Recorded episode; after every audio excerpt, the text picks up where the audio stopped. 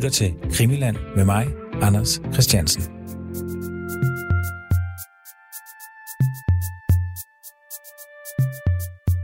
Jeg, tr- jeg tror, grunden til, at han skal ud, det er fordi, de skal bruge ham. Det er ham, der har revolveren. Han har jo alle de her våben alle vegne. Og så bliver der sat en operation i gang den 28. februar, og så skal de bruge revolver.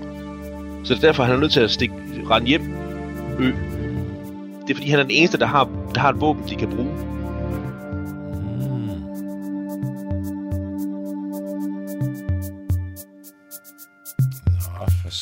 Ja, ja. Jamen, nu begynder det, nu begynder det at, at ligne noget. Ja. Velkommen til endnu en udgave af Krimiland. Den lille lydbid, som øh, jeg startede udsendelsen med, den er fra afsnit 8, slutningen. Den handler om en, øh, en betjent, der går under navnet Ø. Hans rigtige navn, det er Østling. Karl Østling. Og han er altså en af de her bogstavsbetjente, som, øh, som vi har talt en, en del om. Vi skal tale lidt mere om nogle af de andre betjente øh, i dag. Det blev total förvirring här. Är det verkligen Olof Palme som är skjuten? Ja. Det är det. Och han är död? Eller Ja, han är inte dödförklarad, men han är inte dödförklarad men det kan man väl nästan säga. okej. Statsminister Olof Palme är död. Han mördades mitt i centrala Stockholm strax efter klockan 11 igår kväll. Olof Palme och hans hustru Lisbeth hade lämnat biografen Grand. En man i 35-årsåldern sköt statsministern med två skott i bröstet. Han fördes till Sabbatsbergs sjukhus där han avled strax efter framkomsten. Måske ville det være på sin plads, at, man, at vi lige opsummerer, fordi der er jo mange ting i spil her. Sagen er den, at jeg jo har sat mig for at lave den her tv-serie. Det går langsomt, fordi jeg er så fascineret af det her øh, mor, så jeg vil jo godt have alle detaljerne på plads. Jeg vil gerne vide så meget om mordet øh, som overhovedet muligt. Og hver gang man åbner en dør, eller hvad man skal kalde det, så virker det som om, at, øh, at det er et kapitel i sig. Det, som vi har brugt en del tid på, og som vi også bruger mere tid på i dag, det er, og nu må I undskylde, hvis I, I er helt up to date, det er altså det, vi kalder politisporet.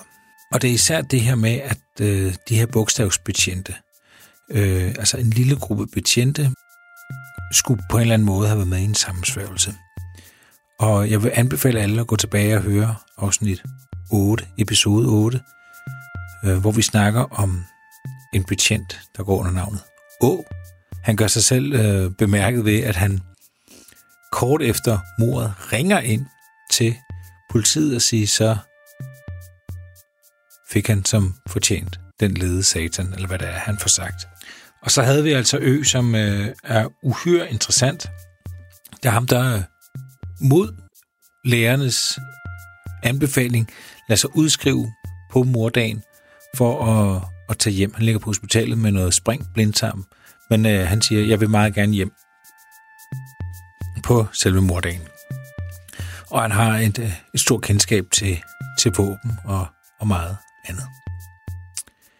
Men vi skal også lige vende to andre bogstavsbetjente.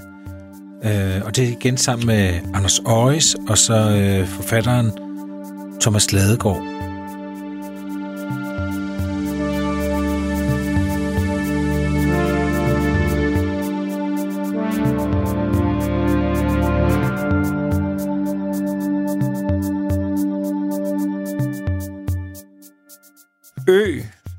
Har vi nu været igennem.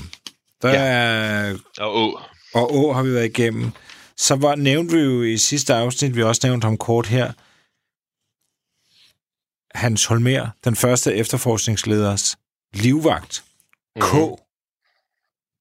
Og Så har du, vi så også talt kort om det der med, at han er med i den der smugleri. ja, det er ham, der bliver stoppet af, af tollen i, i Helsingborg med, Ja. med, med, med elektronisk øh, udstyr, hvad hedder det, aflytning, efterlytning, hvad hedder det, sådan aflytningsudstyr. Ja, aflytningsudstyr, ja. Hvad, ja, hvad, hvad kan vi sige mere om K? Det er ikke så meget, ikke så meget mere, så vidt jeg ved. Nej. Men han er altså han er en del af det her slæng, øh, medlem af Skytteforeningen. Ja. medlem af Baseball-ligaen. Øh, i- det er jeg ret sikker på, han var, ja.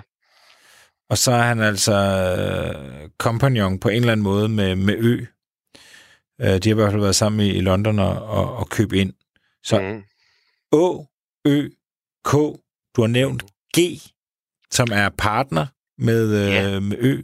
Altså, de deler den her kontorbygning, øh, så de, den her kontorlejlighed Ja. øh, i området, hvor, hvor morderen sidst er set. Det, der er lidt af problemet med G, det er, at vi ved ikke så meget om ham. Vi ved, at de havde det her firma her sammen. Vi ved også, at han havde et alibi. Øh, altså, vi er ret sikre på, at altså, han, var, han var simpelthen ikke i Stockholm den 28. februar 86. Han var vist nok på øvelse i den nordlige del af Sverige. Og så er han, han, der er ikke så meget mere om ham. Altså, han er for eksempel han er aldrig nogensinde blevet afhørt. Altså, major Ingvar Grundborg. Ja. G. G. Men han er ikke blevet afhørt. Han er, så vidt vi ved, aldrig nogensinde blevet afhørt af Palme, altså efterfor, efterforskerne. De har aldrig afhørt ham. Vi ved, at han er kompagnon med Ø. De har firma sammen, og de disponerer over den her lejlighed sammen. Men vi ved ikke ret meget mere om ham. Men øh, hvis han har et alibi, så er det vel... Er det så ikke okay? Ja. Jo, det er det vel. Altså, øhm, jeg kender ikke detaljerne i det alibi. Man har sagt, jeg har kunnet læse mig til, at, at vi ved, at han ikke befandt sig i Stockholm den 28. februar 86. At han, fordi han var øh, soldat, øh, så var, var til stede ved en øvelse i den nordlige del af Sverige. Men jeg har ikke, jeg har, jeg har ikke andet end det er noget, jeg har læst. Og så er der et bogstav mere jo. Mm. Altså, vi har haft G. Han var på øvelse nordpå, det der lejlighed med Ø, som er yderst interessant. Og så har vi Å, som jo holdt de her herremiddage, og som ringer ind og siger, der døde det djævelske, den djævelske fæhund, Palme. Men så er der også en anden, der kommer i den her skytteforening, Stockholms Forsvarsskytteforening. Og han øh, bliver kaldt D. Han hedder Mhm. Dyrfeldt.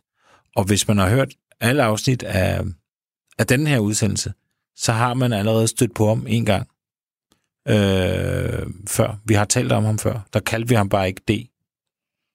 Hvem er D? Det er øh, polititjenestemand, altså politimand på det tidspunkt, og har været det i en håndfuld år, eller måske to håndfulde år. Der, han er midt i, må være omkring midt i 30'erne. Og han bor i en lejlighed, øh, der hvor David Bakkers gata, som vi har talt om før, og en gade, der hedder Regeringsgatan i Stockholm. Som, det, det, det, det er et vejkryds, der er lidt længere nede af gaden, der hvor, hvor øh, Ø og G, deres kontorlokale ligger. Der bor han. Og cirka, han, han, han, er, i, han er i tjeneste øh, på moraften og kører rundt i sådan en politibus, hvor der sidder en håndfuld betjente i. Og på et tidspunkt kører de op der til øh, regeringsgatan, hvor han bor, og så siger D, øhm, jeg vil godt lige flytte min bil. Den holder på David Barkers gata. Jeg vil godt flytte min bil, en folkevogn, øh, fordi øh, jeg har fået så mange parkeringsbøder. Og så tøffer han lidt rundt i øh, de kvarterer, der er der omkring regeringsgræsserne, der er Bakkers gata, og kommer til at køre øh, altså stort set parallelt med, med ægteparet Palme, da de går fra biografen og ned mod, øh, mod det sted, hvor han senere bliver myrdet, der oppe, oppe på den her forhøjning i landskabet i Stockholm. Altså de, de, de går nede, om man så må sige, og så kører han rundt oppe på en gade, der går parallelt med, og så svinger han op af David Barkers gata og stiller sin, sin folkevogn der, og så stiger han ind i polititransportvognen, og så kører de, øh, så kører de øh, øh, ned til Sergels Torg, hedder det. Altså sådan en, en, en stor plads i Stockholm. De, de kører ned ad David Barkers gata og drejer til venstre og kører ned til Sergels Torg. Og ganske, ganske kort tid efter de drejer til venstre, så kommer morderen løbende forbi og ned ad David Barkers gata, hvor han lige har flyttet sin bil. Så apropos de filosofiske termer, sådan tid og rum, så har vi igen dem, opfyld, dem opfyldte. Altså D øh, kører rundt øh, og flytter bil i det tidsrum, hvor mordet sker, og rummeligt har han også en tilknytning bilen, som vi talte om, men han bor der også. Han bor skråt over for der, hvor Ø og G, som han i hvert fald sådan er perifært bekendt med, det ved vi i dag, hvor de har kontorer. Så det er hans forbindelse til mordet på Olof Palme. Og så senere hen, så bliver han jo så også den første, en af de første politimænd, der kommer frem til gerningsstedet, fordi de kører ned til, til, til, til det torv dernede, og så øh, går politialarmen, om man så må sige. Og så øh, skal de sådan set bare køre, køre øh, lige op til gerningsstedet, og så er de blandt de allerførste politimænd, der ankommer. Og de, når jeg nu siger de, så er det selvfølgelig D og nogle af kollegerne, øh, bender sig øh, ganske kort, der var mordet er sket, og så uden at de sådan får specielt præcise instruktioner, så trækker de tjenestvåbnene, og så løber de op af, af, af den sidegade, hvor morderen er flygtet ad, og så der er dels de her trapper, vi har talt om flere gange, men der er også en, en rulletrappe øh, venstre til venstre for, for trapperne, og dem ruller D så op af, øh, for, efter hvad han selv siger, holde øje med, om morderen skulle have til, søgt tilflugt derover. Og så da han øh, er kommet op på den her forhøjning i landskabet, øh, og gået et lille stykke, så kigger han ned ad David Barkers gata, og så kaster han op. Og det gør han efter sit eget udsagn, fordi han under den her hastige færd ned til, til gerningsstedet og op ad rulletrapperne. Lige inden der har han øh, bundet en Coca-Cola, og den bobler sig sådan op ind, ind i ham, så han får det, øh, føler ubehag og kaster op. Og så er der så selvfølgelig, der er, er, er forskellige ting, der er i bevægelse deroppe på forhøjningen i landskabet, hvor morderen er forsvundet hen. De fire politifolk er der. Øh, der er, er, kommer en anden politibil kørende op af David Barker og Skarter. De har også hørt alarmen, og der er det vidne, som har optaget flugten, er også til stede. Så der er en hel del mennesker til stede der, og det er det, han så ender med at gøre, det er, at at de her fire politifolk, de deler sig. Der er to, der løber en vej, og øh, D går så ned af David Barker og Skarter, øh, og, og taler så med dels med, med de politifolk, der er kommet kørende i, i den anden politivogn, og dels så taler de med vidnet. Og det, der så sker, det er, at det ender med, at D han står øh, til sidst alene tilbage. Og det er så værd, værd at nævne, at det sådan rumligt set, så står han øh, alene tilbage, der hvor hans bil holder. Der hvor han lige har flyttet sin bil hen, der står han. Mens de andre er væk. Altså, øh, den kollega, han har med, som er, er ham, der har øh, været med lige fra de løbet ned fra gerningsstedet, han følges med, med vidnet ned til gerningsstedet, og de to andre politifolk, der er kommet kørende i deres politibil, de, de kører ned mod gerningsstedet. Og så, mm, så står D der alene på den bil, han lige har flyttet. Der, vi, vi, vi laver lige disclaimeren igen og siger, det siger selvfølgelig ikke noget om, at han har haft noget med mordet på Olof Palme at gøre. Det er bare nogle underlige sammentræf. Ja. Men vil han... Vi siger, at han har ikke noget med mordet på Olof Palme at gøre. Det er et underligt sammentræf. Er der noget, der... Altså, udover at han er i tjeneste, har han, har han et alibi egentlig? Altså, kan han, kan, han kan vel ikke have skudt Olof Palme? Han kan ikke have skudt Olof Palme. Det, det, det, det, det kan han ikke. Altså, han, han bevæger sig rundt i, i de her gader oppe, øh, altså David Bakkers gater, regeringsgaterne og de parallelle gader, der ligger op på forhøjningen i landskabet der. Så det kan han, altså han, han kan ikke have været til, til stede nede ved det sted, hvor, hvor, hvor Palme bliver myrdet. Så det er ikke et spørgsmål, om han er morder. Hvis der er en sammensværgelse, så er han noget andet, for nu at sige det lige ud. Og hvad det så er, det ved vi ikke. Men, men hvad har vi så egentlig tilbage Altså, Å har vi ikke kunne placere i området. Ja. Ø mener du er i for ringe forfatning? Ja, og det skal så også siges, at han, bare sådan for præciseringens skyld, han opholder sig jo ikke i den lejlighed på David Barkers gata, fordi det er en kontor, altså et kontorlokale. Hans private lejlighed ligger ganske vist ikke så langt derfra. Men han befinder sig ikke lige ved gerningsstedet. Men det gør deres lokale naturligvis. G er på øvelse op nordpå, Efter hvad vi ved, sådan med nogenlunde sikkerhed, så ja. og D, han er simpelthen øh, i tjeneste og, og kører rundt i en bil, og tidsmæssigt ville han heller ikke kunne gøre det. Ja.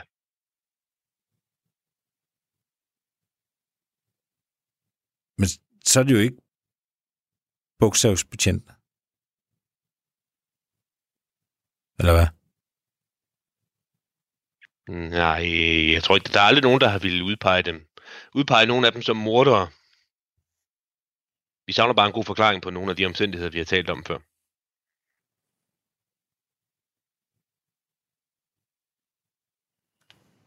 Det vil nok være for meget for langt, øh, at vi skulle få morderen serveret på et sølvfad. Mm-hmm. Der skal gøres noget for det. Og nu talte vi om, om, om det, Inga Bedrelenius havde skrevet før, og det jeg jo også selv mener, det er naturligvis, at, at det var jo en, det var en politiefterforskning, der skulle have efterforsket det her. Altså, alle mor, dem, dem opklarer man jo vel sagtens ved, at man får klarlagt nogle omstændigheder, som man ikke kan se på forhånd. Altså nogle forbindelser mellem nogle personer, eller meningen med nogle bestemte besynderlige forhold. Og så går der jo en eller anden form for altså er der en eller anden form for helhed, der viser sig, en eller anden form for mening, der udkrystalliserer sig. Og det, det er det, det her, det hele ved det her, det drejer sig om. Det er jo ikke at, at, at, at sige, at, at, at, øh, ham der, eller den her, er morder. Men om, om vi her i det her tilfælde her har fat i nogen, der kan være sammensvorne og delagtige i noget, som vi ikke helt har forstået perspektivet ved. Mm.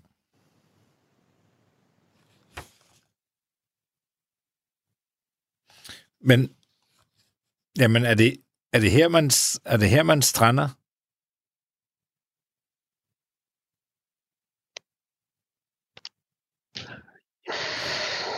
Jo, prøv, prøv at sige noget mere om, hvad det betyder at strande. Jamen, er, er det her, hvor man siger, at nu har vi, altså nu er vi kommet så tæt på en, en, en teori, som, som, som man ikke kan, altså indtil videre kan vi jo ikke, vi kunne ikke, vi kunne ikke modbevise nogle af de ting, som, som du har sagt. Altså det her, det er jo, det er jo ting, øh, vi ved. Det er det her, der giver mest øh, mening, men vi kan jo ikke, vi kan jo ikke, vi kan jo ikke komme det nærmere. Altså andet end, der er en masse ting, der ser lidt underligt ud, men vi kan jo ikke komme tættere på mordet. Vi kan tillægge en enkelt bogstav politimand mere, som også er interessant i det her sammenhæng her, i den her sammenhæng her. Hvis det endelig skal være. Det er H. H som øh, egentlig normalt farter tjeneste i samme politibus, som D kører rundt i. Men som den dag, hvor mordet sker, vikarierer ved så i stedet for at sidde i mm, altså sidde ved alarmcentralen og modtage øh, alarmeringer. Det vil sige, at det er, hvis vi skal sige det lidt forenklet, så da alarmen om mordet på Palme skal løbe ind, der er det H, som normalt forretter tjeneste sammen med D, og som efter hvad vi ved også sådan var perifært bekendt med, for eksempel bekendt med Ø. Der er det ham, der sidder ved telefonen og skal tage telefonen, når alarmeringen sker. Det er det samme igen. Betyder det noget? Siger det noget? Eller det, det er bare et sammentræf? Et besynderligt sammentræf. Han var også med i Skytteforeningen. Han var også med i Skytteforeningen. Lige præcis. øh, Ulf Helin, Ja. jo, som også var en del af baseballligaen, han, han gør jo ikke tjeneste. Den aften, der sidder han faktisk på alarmcentralen, så han er en af dem, der sidder og skal få, få hele alt det her med alarmkalden og sådan noget til at køre. Øhm, så, så der har du så også en, en, en, et link mellem baseballligaen, mellem den her politivogn, og så en, der faktisk sidder på alarmcentralen. Mm. Øhm, det, igen, det kan jo være et, et, et frygteligt tilfælde. Øhm, men det giver i hvert fald næring til, at det er det, som Putin, brødrene Putin skriver om, det giver i hvert fald næring til, at det kan ikke have været tilfældigt. Nej, nej. Mange tilfælde små. Er der ikke et, kunne man ikke lave et ordsprog om? Jo, jo, jo, men det er rigtigt, det er rigtigt. At, øh, der- at der snart er så mange ting, hvor man siger, at det kan være et tilfælde, men når der er så mange, Ja, så, så begynder man virkelig at blive skør i bolden, øh, hvis man skal blive ved med at insistere på, at, at det er tilfældigt. Ja, jamen jeg har faktisk, jeg har også nogle gange tænkt på, at, øh, at sådan er, måske er vores virkelighed også sådan. Altså mens vi sidder og taler sammen her, så kan der være øh, nogen over på den anden side af gaden, der også har noget med palmemordet at gøre. Der gør altså, nogle gange er tilværelsen og, og, og, og historien måske bare et, også et, en, et sammenrend af mærkelige tilfældigheder. Ja, ja. Altså, jeg, jeg kunne godt tænke mig lige at fortælle sådan en kort personlig beretning om det her. Og det er, jeg har rent faktisk talt med H. En gang jeg var i Stockholm, og var, var så heldig, så han havde lyst til også at tale med mig. Øhm, og han, han er jo, i, i dag var han, øh, eller dengang var han en sådan en polititjenestemand omkring de 30 år, og i dag er han jo en, en, en, en vældig øh, ældre herre, som havde lyst til at fortælle om, om hvordan det var at være politimand i Stockholm i 80'erne, og hvordan det var at forrette tjeneste i derved, altså alarmcentralen, sidde ved den, der modtog alarmen, og, og sidde op og ned af dem, der modtog alarmeringen og så videre. Øhm, og han var da bestemt venlig og forekommende. Jeg ville, ville meget gerne tale om sagen. Men øh, kunne så selvfølgelig heller ikke, altså han, han, han, han sagde jo, som mennesker normalt siger, at, at det, det var jo spekulation og digt, og der var ikke, øh, altså, der var ikke en eller anden underlig sammensværgelse, eller nogen, der havde planlagt noget det skjulte, eller det dunkle. Mm. Men ikke desto mindre, så var det jo et sammentræf, at en mand fra samme politibus tilfældigvis sidder ved alarmcentralen. Og også går rundt og øver sig i at skyde til måls og betjene våben sammen med D og Ø og G og Å og hvad det nu hedder alle sammen. Altså nu har vi snakket lidt om de her betjente, øh, bogstavsbetjentene, som jeg tror Anders Aarhus, han, han kalder dem, ja. øh, Ø og G og D. D, det er ham, der skal flytte bilen. Ja. G er en øh, major, Ja. øh, som har den her virksomhed sammen med, med Ø. Og der er faktisk også øh, K, Ja. som er øh, livvagt Ja. for øh, Hans Holmer. Præcis, ja. Og som jo så op til ø og sådan, ikke? Ja, det er, ja. Ja. Altså, tror du, at det er blandt de her fire bogstaver, man skal finde Palmesmorter? Jamen, det, altså igen, øh, det er i hvert fald en personkreds, som Græsningskommissionen siger, at det er næsten, det var utroligt, at man ikke undersøgte den øh, noget mere. De har jo også det, øhm, øh, hvad hedder det, det, det sammenfald, at de var jo aktive i, i Stockholms øh, fors, forsvarsskytteforening, altså hvor de øh, Øh, øh, øh, altså var meget glade for våben og, øh, og også skød med Smith Wesson og så videre. Øh, og, og, og der er også det her med den her historie med, at de jo også har deltaget i sådan nogle møder i Stockholm, hvor der forekom øh, Heil Hitler-hilsninger og sådan noget. Så det, det er i hvert fald en personkreds, som aldrig er blevet øh, efterforsket ordentligt, og som, øh, og som, øh, som de her kommissioner har peget på, at det er, det er en skam. I øvrigt er flere af dem jo døde med tiden, så det, så det er måske ikke sikkert, at vi nogensinde kommer til bund til det.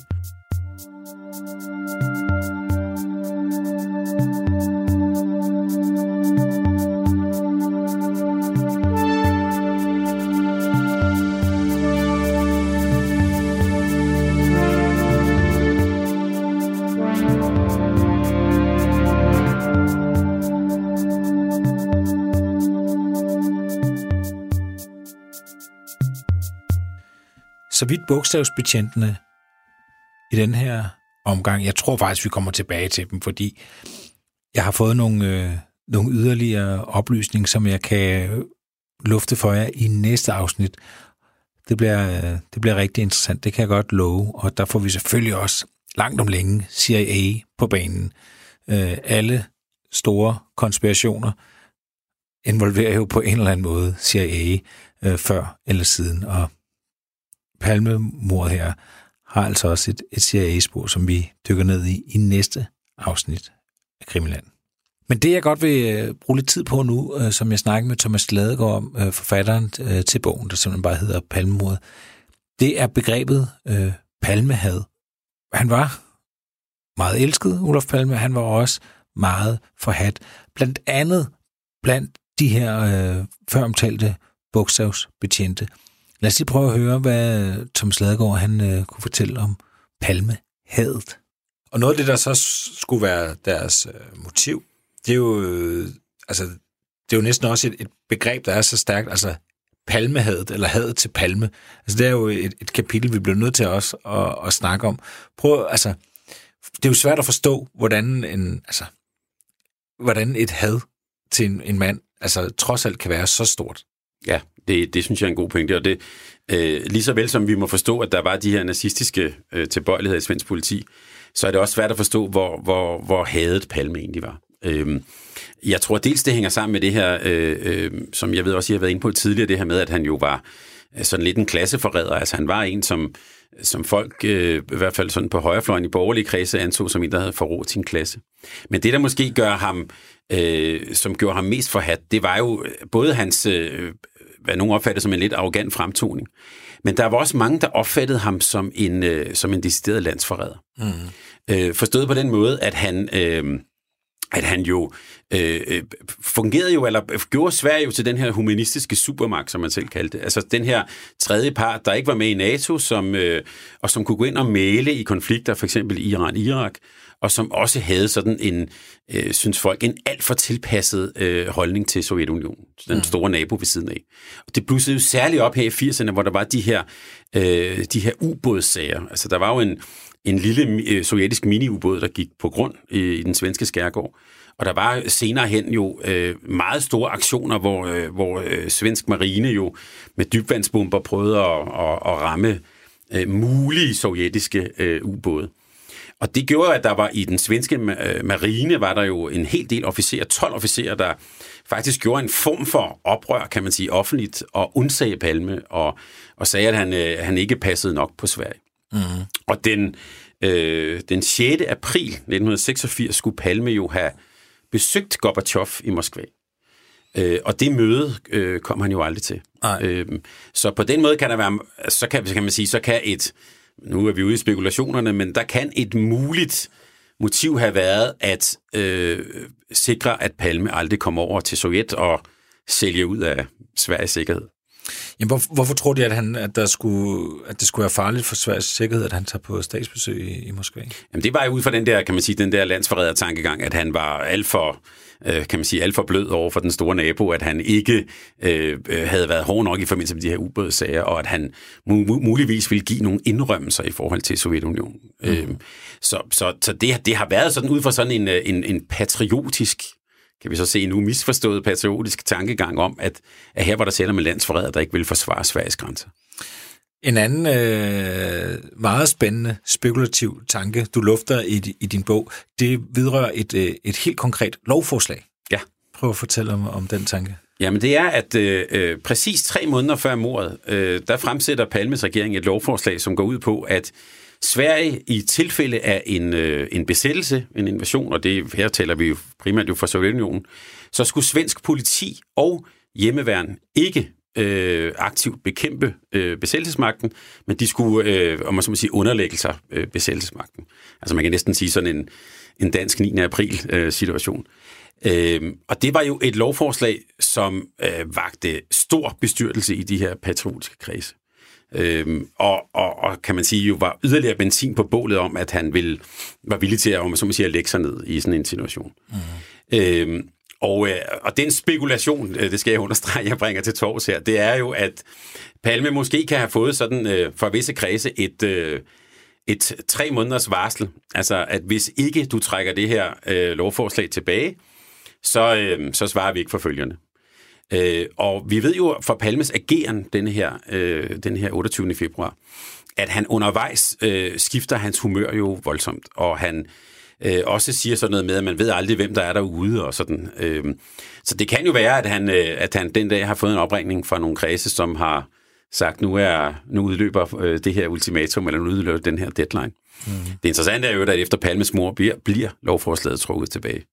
Øh, så jeg ved ikke, om det har haft en effekt, men, men det gør det i hvert fald. Øh, men, men uanset hvad, og uanset om det, det, er, det er jo selvfølgelig spekulation, men så har der i hvert fald været i, i kredse af de her, man kan sige, både patriotiske politifolk og marine- og militærfolk, har der, har der i hvert fald været en stor bestyrelse over, over det her lovforslag, som man også så som sådan en, en del af hele det her øh, landsforræder tankegang, altså øh, at, at Palme var en, der var blød over for Sovjet og ville sælge ud af Sverige. Jamen, hvad, altså, jeg ved ikke, hvor meget du ved om det lovforslag, men hvad, hvad, hvad, kan, hvad, kan, hvad kan Palmes tanke have været med det? Jamen det, ja, det, det, det, det, det, det, det har jeg heller ikke viden nok om. Jeg, jeg, jeg, jeg tænker lidt, at han...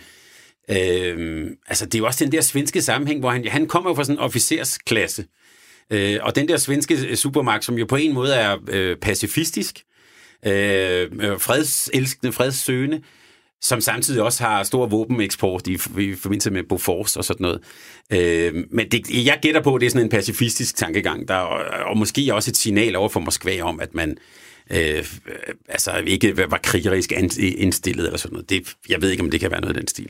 Så vi har en situation så omkring mordet, hvor Palme dels har lagt ud med militæret i for, forbindelse med de her konfrontationer, eller hvad der har været i, i Østersøen med, ja. med russerne. Og så altså et lovforslag, som jo har gjort, må man gå ud fra, en del betjente sure, ja. fordi de har fået besked på, at de er, de er altså ikke en del af, af Sveriges forsvar ja. i tilfælde af en uh, invasion. Så der har vi i hvert fald et eller andet i Palmes ageren, der har kunne øh, vække vrede, helt ja. konkret vrede, ja. i, i de her uh, kredse. Ja, altså nogle af de der politifolk, vi taler om her, de her øh, bogstavspolitifolk, bogstavsbetjentene her, de, øh, øh, de skulle jo også formelt set have været en del af, altså Normandens politi skulle have indgået i, i øh, hvad hedder det, i, i forsvaret af Stockholm. Øh, så, så, så, så det, altså, det kan de godt have set som sådan en, øh, hvad kan man sige, sådan næsten sådan en dolkestødslegende, ikke? Altså, de, har, de er blevet stukket i ryggen af den her landsforræder. Mm. Øh, det, det, det, det er i hvert fald et op, kan man sige, oplagt motiv og et oplagt øh, sådan, øh, motivkreds af folk her, øh, som, som man ved har mødtes, som har også færdes omkring den her øh, skytteforening, øh, som har haft adgang til våben, og som jo, synes jeg, gør det mest interessant, også har en tilknytning til, øh, til morpladsen til omkring det her sværvæg. Hmm.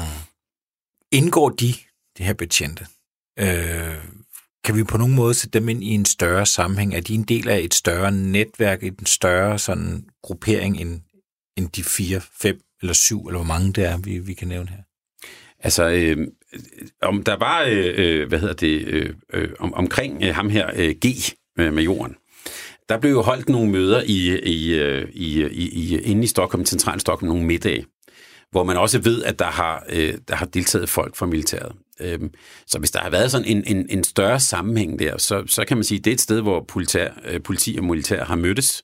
Øh, har mødtes også under sådan øh, øh, højere radikale øh, øh, former, øh, og som jo uden tvivl har, har talt om den her fehund, øh, øh Palme, som, som, som skulle fjernes øh, fra Sverige. Mm. Øhm, så, så, men altså, om, om, om de har mødtes, om øh, hvilken planlægning, der har foregået og sådan noget, det kan man sige, det er jo meget tvivlsomt. Ja. Øhm, altså, der, der, der er vi over på indicier og, øh, og sammenhænge, som jo overhovedet ikke behøver at have noget at gøre med, med mordet. Men det fortæller dog, altså om de har haft tilknytning til mordet eller ej, så fortæller det i hvert fald en historie om den stemning og det had til Palme, der har været. Ikke, øh, ikke blot sådan øh, generelt og sådan sin politisk kamp, men også et indet had, hvor man så statsministeren som en landsforræder. Mm. Og det, altså, det kan man sige, og den del af den stemning har også hersket i svensk politi. Ja, fordi man kan jo, man kan jo godt sætte sig ind i, at man i, i Danmark måske har nogle grupperinger, der, der ikke synes om nogle bestemte politikere. Ja.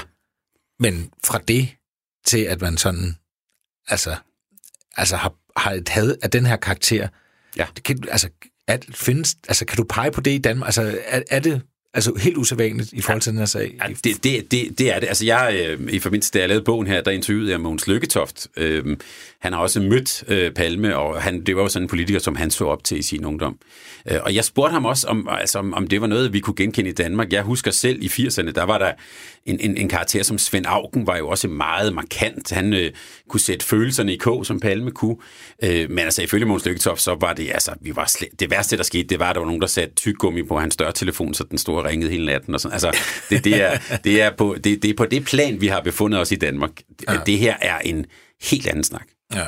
Der er også en, øh, en bevægelse, vi, vi bliver nødt til at, at runde, uh, Thomas. Uh, stay behind. Ja. ja. Vi må nok hellere tage den helt for toppen. Altså Stay Behind er jo noget, der lyder som udmærket som sådan lidt sådan noget fra konspirationernes og spøgelsernes verden. Men det var en, en reel organisation, der var i Danmark og i mange vestlige lande i efterkrigstiden, øh, finansieret af CIA, men altså, som var tænkt som sådan nogle ventegrupper, der skulle kunne slå til i tilfælde af en, øh, ja, en krig og en sovjetisk invasion. Øh, det blev også øh, opbygget i Danmark under Arne Sejer. Det var noget, der kom frem for nogle år siden, at det, det var sådan en, en hemmelig organisation. Og det har altid været sådan i Sverige, at der har, svenskerne var jo neutrale, og de har altid hævdet, at de intet havde, de kendte ikke til Stay Behind, så noget eksisterede ikke. Men det er jo kommet frem, at det eksisterede i den grad også i Sverige. Altså, og det er jo meget kontroversielt, når man er neutral, når man øh, intet har med NATO at gøre, at man så faktisk øh, arrangerer sådan nogle ventegrupper finansieret af CIA. Mm. Øhm, og det ved man nu, at det, øh, at det fandt sted. Øhm, og øh, hvis vi lige spoler så frem til, til, til mornatten, øhm, så er der i hvert fald noget, som man kan se indtil videre er, er ubekræftet, men der har jo været en række observationer af folk med walkie-talkies på gaderne i Stockholm på mornatten. Noget, som politiet altid lidt har affaret som, som spekulation. Noget, jeg ved, de faktisk undersøger lidt mere seriøst nu, siger de i hvert fald. Øh, og der er nogen, der mener, at der faktisk kan have været øh, fundet en stay-behind-operation sted på mornatten. Mm-hmm. Og at det skulle kunne forklare, at der har været de her observationer af walkie-talkies. Okay. Øhm, om Stay Behind så har øh, også har, har, har noget med mordet at gøre, det, det vides jo så ikke, men det kan jo så være en eller anden form for spekulation. Men det her er i Sverige et meget kontroversielt spor, netop fordi, at man jo, øh, altså alene det at anerkende, at man har haft en sådan øh, tilknytning til noget CIA-finansieret, er jo meget, meget kontroversielt. Ved man noget om, hvem der så skulle være en del af de her stay-behind-grupperinger i, i, i Sverige? At det, det, det, det ved jeg ikke så meget om, men Øh, øh, der er så den yderligere lille sådan, øh, øh, øh, øh, kan man sige, lille detalje ved det, det var, at, øh, at Palme blev myrdet ud for øh, forsikringsselskabet Scandias øh, bygning øh, i, øh, der på, på, øh, på Sværvæggen i Stockholm. Øh, og der er nogen, der har sådan formodninger om, at Stay Behind faktisk havde et kontor og havde udstyr inde i den bygning. Men øh, der er vi ude i, i noget spekulation.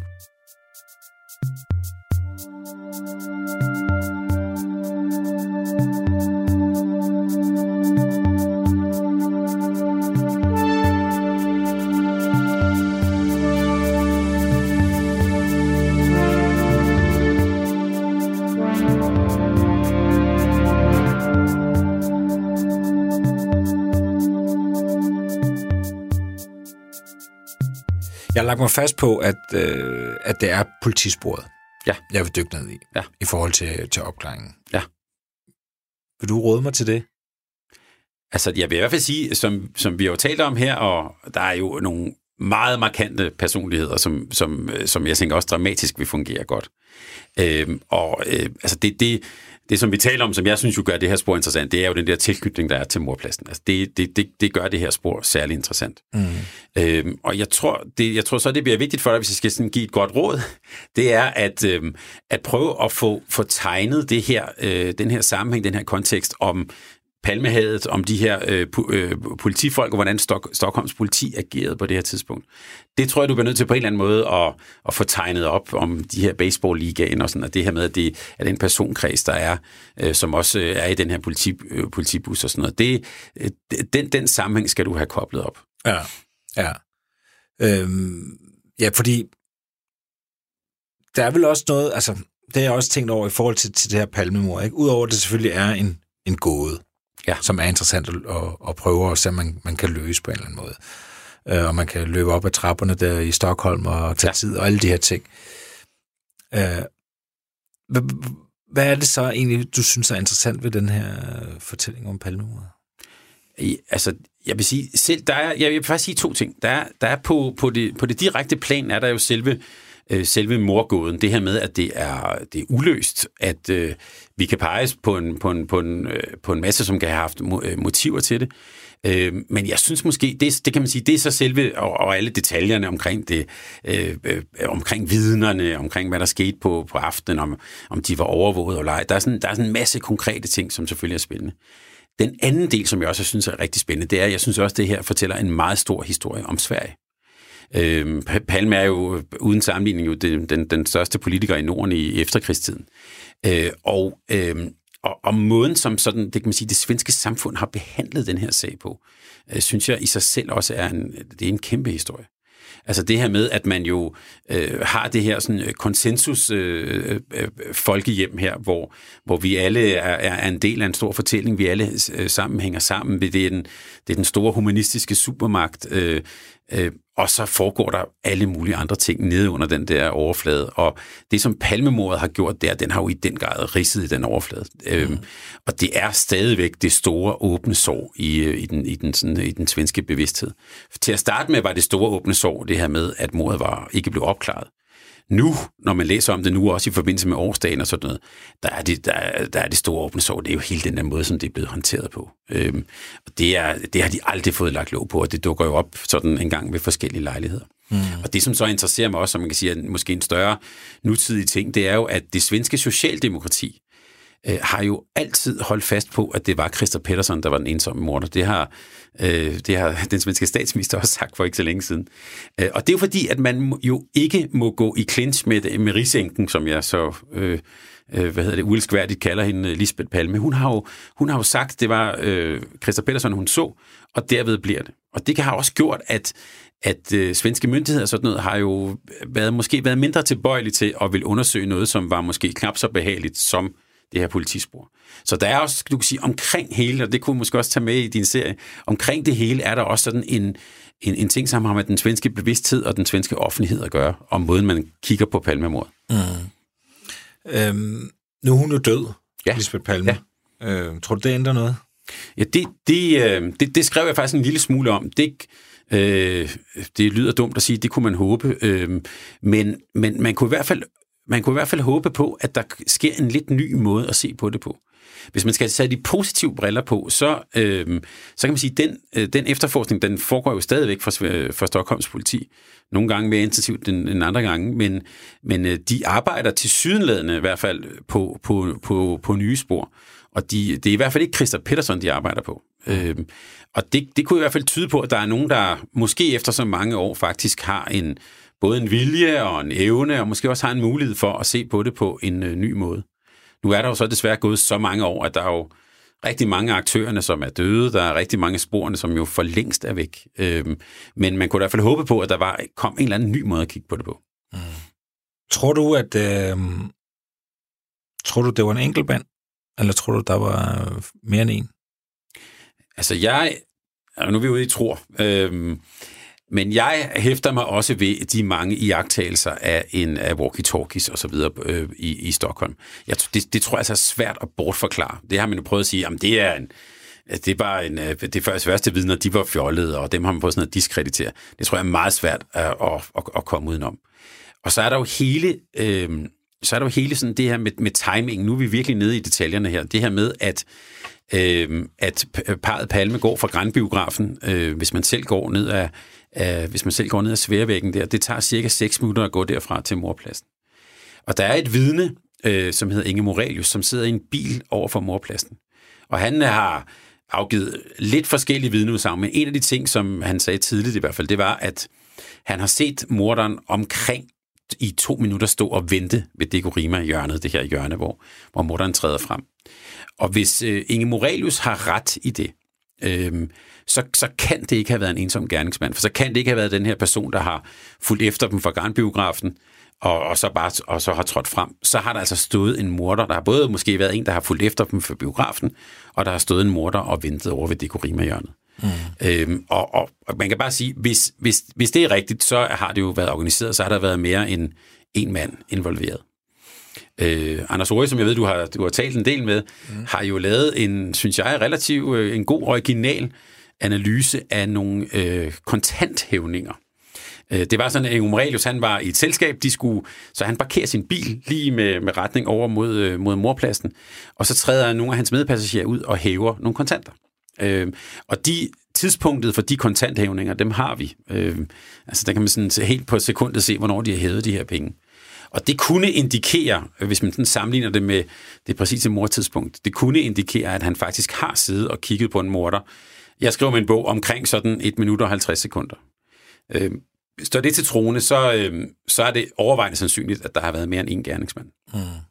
Og, og jeg synes, når politisporet er særlig interessant, så er det som sagt fordi, at, at det er både, der er både et motiv, og der er også en tilknytning til gerningsstedet. Og der er ydermere også nogle personer, som var øh, våbenkyndige, som kunne have, øh, som, øh, hvor man i deres lejligheder fandt radioudstyr og aflytningsudstyr osv., som både, kan man sige, havde motiv, men også havde øh, evnerne til at gennemføre sådan en, øh, en forbrydelse her. Øhm, og det, at de aldrig er blevet efterforsket, synes jeg stadigvæk gør, at det her, øh, det her spor er øh, højaktuelt. Og Øh, og, og man, så kan man så sige, jeg tænker, for dit dramatiske materiale, mm. så er det jo i sig selv også interessant det her med, at det kan have foregået inden for politiets rækker. Altså at, at det, der kan jo også have været nogen, det kan være en meget lille personkreds, men det kan så også have været nogen, som måske ikke lige har på mornatten gennemført deres arbejde sådan, som de skulle.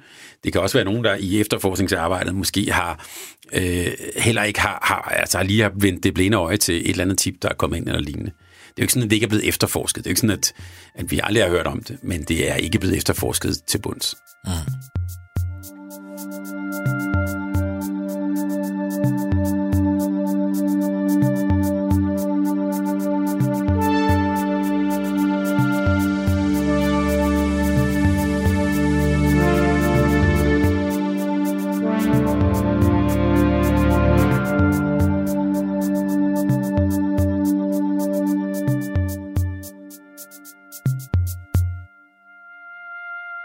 Her til sidste afsnit lige bruge lidt tid på nogle af de henvendelser, jeg har fået. Fordi der er jo sket det, især med fiktionsdelen, at det er begyndt at aktivere nogle, nogle lytter til at skrive til mig øh, og komme med, med bud og idéer på, på handlingen i selve den fiktive del af den her serie, jeg arbejder på. Og tusind tak for det. I må endelig skrive til mig. Øh, alle gode og dårlige idéer, de modtages øh, med kysshånd. Og den nemmeste måde at, at skrive til mig, det er på øh, mailadressen krimiland radio 4, altså radio og så et firtal, .dk. Så læser jeg alt, hvad der, hvad der kommer der. Det må I endelig gøre. Og der er mange, der har skrevet. Der er en, der hedder Brian, der har skrevet i forhold til fiktionslaget. Og indtil videre, der har jeg jo den her idé om, at det er en, en ung kvindelig journalist, der i nutiden er hovedperson i tv-serien, og som så dykker ned i den her gamle sag. Og Brian han skriver til mig, Hej, det skal være den kvindelige journalist morfars papir, som hun finder ved hans død. Hun havde et tæt forhold til ham. Det er derfor, hun selv er blevet journalist. Han var journalist og besat af palmemordet, så besat, at det ødelagde familien. Hun finder alle hans papirer, da de rydder op i hans seng efter hans død. Hans død kan muligvis være kamufleret som en ulykke eller selvmord. Nå, og så kommer det her. Blandt alle tingene, der har han lydoptagelsen fra ambassaden hun kontakter hans gamle ven og kollega, som hun fortæller om det, hun har fundet i morfars papir. Venlig hilsen, Brian. Og det her, den her lydoptagelse, det er noget, jeg har, en idé, jeg har lanceret øh, i et tidligere afsnit. Det er jo således, at, og det ved vi, at, øh, at den svenske ambassade i Bonn jo blev ringet op øh, kort efter mordet, og der var nogen, der sagde, at vi har ruter med i fraktion, vi har slået jeres statsminister ihjel. Og så har jeg kørt med den tanke, fordi der var flere, der blev ringet op, at der måske er nogle af dem, som blev ringet op, der ikke tog telefonen, og den gik på svaren, og der har man så indsat den besked. Og nu kan man ved moderne teknologi, øhm, altså så stemme som et, som et fingeraftryk. Og derfor så kunne det bånd åbne et nyt spor. Så det er den idé, jeg har leget med. Det skal være, være måske noget af det, som hun har fået, fået fat i. Og det er den Brian her, leger videre på. Og øh, tak til Brian, jeg svarer ham lige med det samme. Altså, jeg skriver bare lige tak, det kan I lige høre, hvordan man gør. Hej Brian, tak for din besked, øh, for dine idéer, og tak fordi du lytter med. Kom endelig med flere gode indfald. Venlig hilsen. Der er også en anden, der har skrevet, og det er også en rigtig god idé, den her. Det er en, der hedder Anders, og han, øh, og det er hverken mig eller Anders Aarhus, skal jeg sige. Det er en, han anbefaler, at pigens far er en pensioneret politimand, som har knækket nakken på efterforskningen af mordet. Og så med et plot twist, som kommer frem senere i serien, det er, at der er ting, han har fortidet. Knækket nakken på efterforskningen og holdt ting tilbage. Den kan jeg måske faktisk bedre lide. Netop på grund af det twist. Øh, så, så alt det her med, at man føler, at der er noget, der er blevet skjult for en, også øh, gælder ens egen familie og familiehistorie og familiemedlemmer. Jeg får en tanke.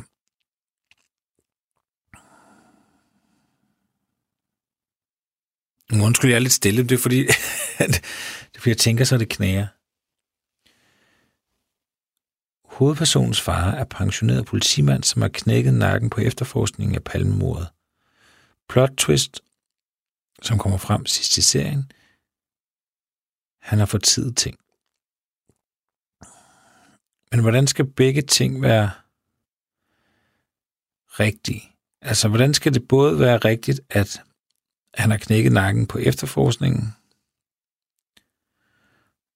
og han så har fået tid til. Jeg kommer til at tænke på den film, der hedder, og det kan godt være, det er lidt langt ud det her, men der er jo den film, der hedder Memento, som er øh, en af Chris Nolans første spilfilm, hvis det ikke er hans første, øh, som jo handler om en mand, som ikke har nogen korttidshukommelse. Og han øh, søger efter sin kones morter, og det er jo svært, når man ikke kan huske noget. Så derfor så tatoverer han ting på kroppen, og han skriver alle mulige noter til sig selv. Filmen den foregår så faktisk baglæns. Det vil sige, at den sidste scene er den første scene i filmen, og den næste scene er den næstførste, og så videre, og så videre. Og det virker øh, mærkeligt, men det fungerer utrolig godt i filmen. Det er ikke det, jeg er ude i. Men, og nu kommer der en spoiler, så hvis man ikke har set den, så skal man lige holde sig for ørerne det, som jo kommer frem til sidst i filmen, det er, at han rent faktisk for længst har opklaret øh, konens morter. Men han vælger at glemme det igen. Han vælger at, at smide den note væk, den, øh, sådan at han kan blive ved med at jage konens morder.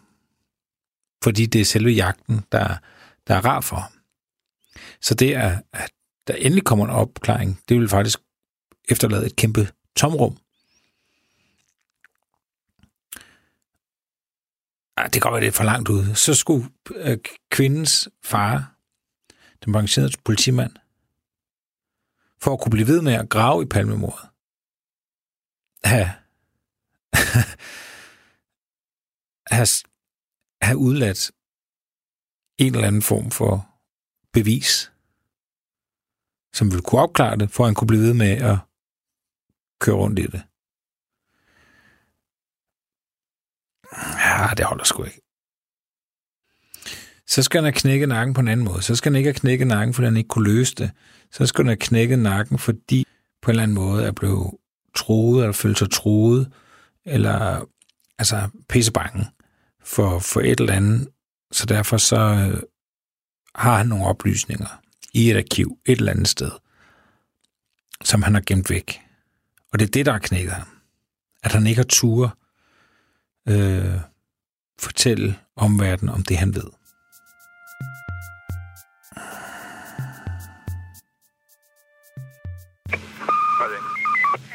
Det blev en total förvirring. Är det verkligen Olof Palme som är skjuten?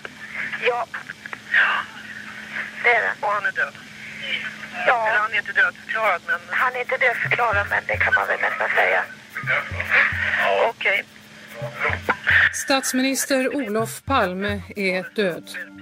Han mördades mitt i centrala Stockholm strax efter klockan 11 igår kväll. Olof Palme och hans hustru Lisbeth hade lämnat biografen Grand. En man i 35-årsåldern sköt statsministern med två skott i bröstet. Han fördes till Sabbatsbergs sjukhus där han avled strax efter framkomsten. Programmet er produceret af Wingman Media for Radio 4.